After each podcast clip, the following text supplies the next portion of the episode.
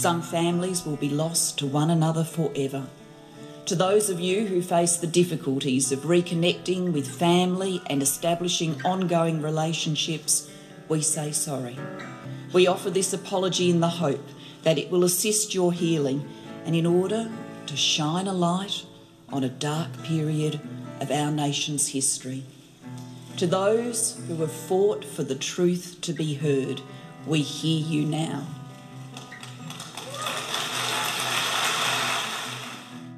You're listening to Adopt Perspective, a podcast for anyone affected by adoption. I'm one of your hosts, Jo Sparrow. This podcast is a production of Jigsaw Queensland Post Adoption Support Service. However, the views expressed are those of the people participating, not necessarily Jigsaw Queensland. The podcast discusses adult themes and listener discretion is advised. Hi, it's Jo here. On the 21st of March 2013, the Australian government delivered a formal apology to people affected by past forced adoption policies and practices. The apology was delivered by then Prime Minister Julia Gillard in the Great Hall at Parliament House. The apology acknowledged the experiences of those affected, which created a lifelong legacy of pain and suffering. Today is the 10th anniversary of the apology, and we're commemorating it here in Queensland with an event in Brisbane. But we know that not everyone can make it to the anniversary event. So we're dedicating this episode of Adopt Perspective to reflect on the apology and are joined by none other than the woman who delivered it, the Honourable Julia Gillard. We're thrilled to have you join us, Julia. Thank you. It's great to be with you. You've described delivering the apology as one of the most moving and important moments of your prime ministership. Could you tell us more about your personal experience of delivering the apology and what it meant to you at the time? I remember it as a very remarkable day. It doesn't feel like 10 years ago, but of course it is. And I remember it so strongly partly because of the feeling in the room as I delivered the apology. I've given a lot of speeches in my lifetime. I gave a lot of speeches as Prime Minister. Uh, but there are very, very few occasions where I had that sense of so much emotion in the room. And as I was delivering the apology, looking out on the faces, you can tell how much it meant to the individuals that were immediately hearing it. And even before uh, coming in to deliver the apology, I'd sat that morning with a number of individuals, um, including a friend of mine who uh, had served on the consultative group in the lead up to the apology and who has his own story. And I listen to individuals tell me about their lives and the impact on them of forced adoption. And, you know, that I think really stays with me. Uh, those sort of small, intimate moments, as well as the bigger scale uh, moment of being in the room. Yeah, you may not know this, but we use an excerpt from the apology in the intro of all of our episodes because we know that many people have yet to hear it or to understand that it might pertain to their own experience. And I regard your delivery of the apology that day as one of the two most powerful speeches of my lifetime. And, and you delivered both of them. I can imagine you can guess the other one. Um, I worked in communications for many years and I was shattered that there was a leadership challenge on the same day as the apology because I knew it would overshadow the event and bury it in the news coverage of the day, and, and it did. Can you tell us about that day and how you felt about the two events colliding? Yeah, I was shattered too. Uh, I had had a discussion the night before with a, a, political colleague, with Simon Crean, and I knew that there was trouble brewing and the potential uh, that he would um, trigger a leadership spill or discussion within the Labor Party. And I had urged him uh, to not do anything the next day because of the apology. Uh, but the cycle of politics being what it was, um, he did give a press conference that morning, and that then triggered off those sort of internal political events of the day. And it was, uh, you know, for me, um, it meant. Uh, I had to come out of the apology and turn around and deal with those events. Uh, and I hadn't wanted to do that. I wanted to be able to just sit and reflect on uh, what we'd all done together uh, through the delivery of the apology. So I was denied that opportunity.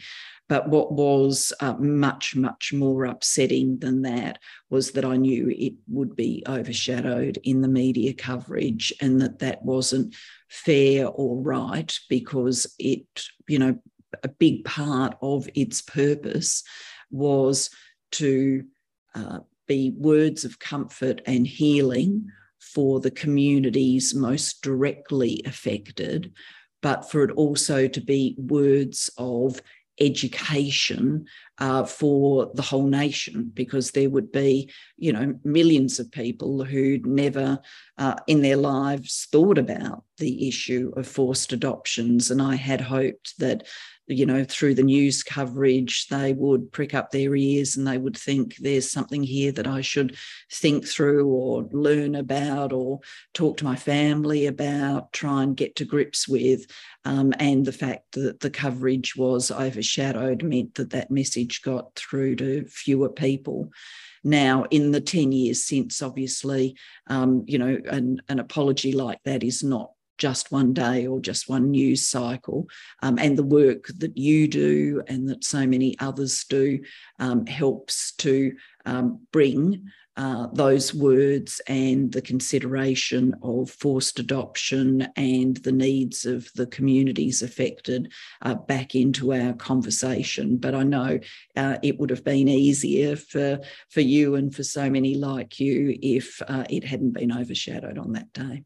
Yeah, in 2020, I interviewed Nahum Mushin, who many listeners will know as a family former family court judge who chaired the forced adoption apology reference group. And I asked him about his recollections of that day, and he spoke so highly about how you gave no hint of what it was about to transpire behind the scenes and when the reference group met with you that morning, he said you were mm. fully focused and present. Mm. And you even included some of the things that you were told in that meeting in your speech a short time later.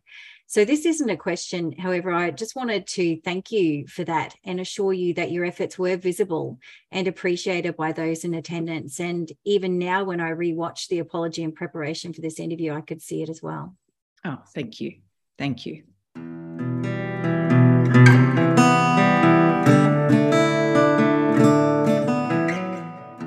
But today we also listen to the words and stories of those who have waited so long to be heard like the members of the reference group, personally affected by forced adoption, who I met earlier today. Lizzie Brew, Catherine Rendell, and Christine Cole told me how their children were wrenched away so soon after birth, how they were denied basic support and advice, how the removal of their children led to a lifetime of anguish and pain, their experiences echo the stories told in the Senate report, stories that speak to us with startling power and moral force, like Linda Bryant, who testified of the devastating moment her baby was taken away. She said, When I had my child, she was removed. All I saw was the top of her head. I knew she had black hair. So often, that brief glimpse was the final time those mothers would ever see their children. In institutions around Australia, women were made to perform menial labour in kitchens and laundries until their baby arrived. As Margaret Bishop said, it felt like a kind of penance. In recent years, I have occasionally passed what was then the Medindie Maternity Hospital, and it generates a deep sadness in me and an odd feeling that it was a Dickensian tale told about someone else. Margaret McGrath described being confined within the Holy Cross home where life was, to use her words, harsh, punitive, and impersonal. Yet this was sunny post war Australia, where we were going to the beach and driving our new Holdens and listening to the music of Johnny O'Keefe. Friends, as the time for birth came, these babies would be snatched away before they had even held them in their arms. Sometimes consent was achieved by forgery or fraud. Sometimes women signed adoption papers whilst under the influence of medication. Most common of all was the bullying arrogance of a society that presumed to know what was best. Margaret Nonus was told she was selfish. Linda uh, Nagata was told she was too young and would be a bad mother. Some mothers returned home to be ostracised and to be judged. And despite all the coercion, many mothers were haunted by guilt for having given away their child. Guilt because, in the words of Louise Greenup, they did not buck the system or fight. And friends, the hurt did not simply last for a few days or weeks. This was a wound that would not heal. Kim Lawrence told the Senate committee the pain never goes away, that we all gave away our babies. We were told to forget what had happened, but we cannot. It will be with us all for the rest of our lives. Carolyn Brown never forgot her son. She said, I was always looking and wondering if he was alive or dead. From then on, every time I saw a baby, a little boy, and even a grown up in the street, I would look to see if I could recognise him. For decades, young mothers grew old, haunted by loss, silently grieving in our suburbs and towns, and somewhere, perhaps even close by, their children grew up denied the bond that was their birthright. Instead, they lived with self doubt and an uncertain identity. The feeling, as one child of forced adoption put it, that part of me is missing. Some suffered sexual abuse at the hands of their adoptive parents or in state institutions.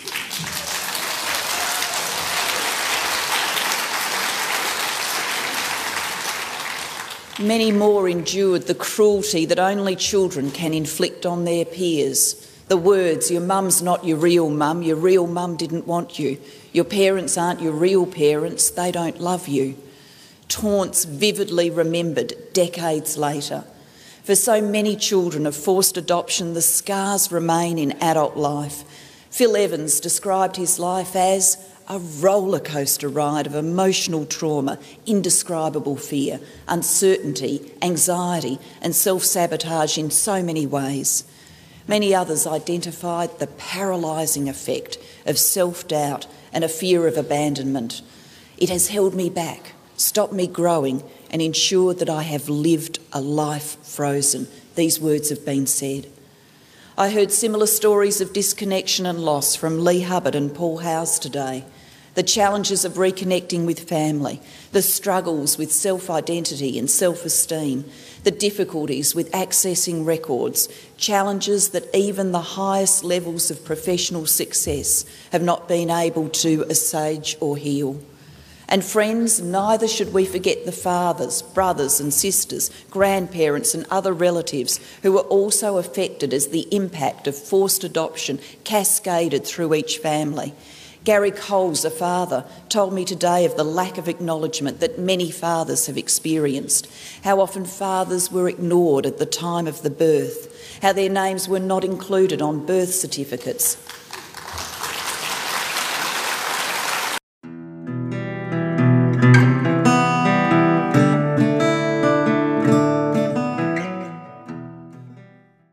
report estimated that there are as many as 150,000 adoptions between 1951 to 1975 and 250,000 from 1940 to the present day. Because every adoption involves two biological parents, two adoptive parents, other immediate and extended family, and the adopted person themselves, as well as future generations, it is impossible to know how many people have been affected by forced adoption policies and practices. And yet, I feel that forced adoption doesn't have near as much community recognition as some other prominent issues that occurred around the same period. Why do you think that is? I'm not entirely sure. I think, uh, you know, there's a lot, uh, you know, if we look back at the uh, last 10 years and even the, uh, you know, 10 years before that, because the apology didn't just, um, you know, obviously it was a day, but the lead up processes and the visibility of the issue and the campaigning around the issue had happened for many, many years beforehand. If we contemplate um, that period, there has been so much uh, to take community attention. Uh, and I think because of that, because of the very crowded agenda, it can be very difficult for um, any one issue to get the amount of attention that it should. Uh, inevitably, I think the depth and breadth of the Royal Commission into child sexual abuse in institutional settings meant that there was a lot of uh, focus on that work. Uh, and um, you know, at, and and that's a good thing. You know, uh, absolutely um, a, a, good thing. And I think we're a better nation because we have focused on how to keep children safer uh, from sexual abuse. But I think you know, as you know, people can only hold so much in their heads. There can only be so much in the media discussion, in the community discussion. It therefore has been harder uh, for uh, you know this incredibly important issue of forced adoption to um, to have the space that it needs. That in my view just means we've got to continue the conversation uh, rather than look back and ask uh, you know why wasn't there more airtime or visibility? Sort of look forward and think uh, what can we do to enhance community understanding and that's why I think marking this 10 year anniversary is incredibly important. Um, it's, you know, really the 10 year anniversary for you know the national moment yes i was the person who delivered the apology but it was a national moment of saying sorry and for us to put the spotlight on that and our responsibilities as a whole nation at this time i help i think helps bring the issue back to the fore yeah absolutely um, being one of the most recognisable women in Australia, I imagine you are frequently stopped as you move about. Um, since the apology, have others uh, shared with you their personal reflections about the apology and what it meant to them? And I just wondered if any of those stood out to you. Uh, yes, I've I've had many conversations actually, um, uh, because you know people do uh, recognise me, so I do get stopped in the street, stopped at airports, stopped in shops, you know, all of that kind of thing, and um, you know, inevitably because of the circumstances, you're not necessarily in um, a very private space, often in a sort of bustling space, a lot of people around. Um, hurried conversations. And so I feel sometimes like I don't get the full depth of the personal story but people want to come and tell me that it mattered to them and they will give me a quick snapshot of um, you know where they were uh, when they heard the apology or when they first um, heard it which was not necessarily on the day um, what it's meant to them uh, you know, their family story, how they've looked for healing and connection in their family. So I, I always very much enjoy that um, you know, learning um, learning about it all through someone else's eyes. Yeah. On the day of the apology, you commented that it is important for a nation and its people to reflect and acknowledge past wrongdoing. How do you see the apology or this apology as being important in the history of our nation? Yeah, I think uh, for um, you know for the whole nation, uh, it's you you only really um, get to grips with the depths of pain and trauma caused when you acknowledge it and apologize for it. Uh, when you actually hold it up and say, We recognize this now and we recognize it in its full force, uh, what happened to people, and we're prepared to acknowledge the accountability that we all collectively have around it. That's what the apology shapes. And so, or is the symbol of. Um, and so I think that's that's the resonance of it. But but the words don't you know somehow magically translate into to fixing everything. Of course they don't. Uh, what they do is they uh, symbolize that kind of recognition and accountability and then it needs to be put into action over time as people um, hear the, the stories of individuals, their reflections, reach out to affected communities. You know, we do what we can to uh, connect people, to support people, uh, to acknowledge uh, their individual trauma uh, in the way that we've acknowledged the trauma broadly. Yeah. 10 years on, what do you consider to be the key messages that were contained within the apology and their importance as we move into the future? Uh, I think the key messages really are um, we we know, you know, we we've seen, we've heard, we know that this happened. Uh, no more averting eyes or denials or minimizations or anything like that. You know, we we've seen, we heard, we know that it happened. Uh, we uh, recognize how traumatic it was and how the waves of that uh, go out and impact people, um, you know, at the time and then through time, you know, and you you summarised it a little bit earlier, just how many people end up affected, um, and that lives with them for all of their lives. It's not something that that disappears. So we understand um, how broad scale all of that is, and we recognise a, a responsibility to try and work with people. Um, who have experienced that kind of hurt uh, to find pathways to healing. I think that's what the key messages of it are. Yeah, um, while a great deal has been achieved since the national apology, there is still more that needs to be addressed moving forward. And in Queensland, there are currently calls for redress, integrated birth certificates, and a simpler process to discharge adoptions, amongst other things. Um, I know you've stepped away from politics now. However, I wonder if I might ask your thoughts on what still needs to be addressed moving forward, or if you have any advice to those who are advocating. Yeah, I think it's, uh, you know, what's probably best for me is uh, the advice to those advocating. I mean, no longer being uh, directly in Australian politics, I leave the decision making uh, to those who are there today.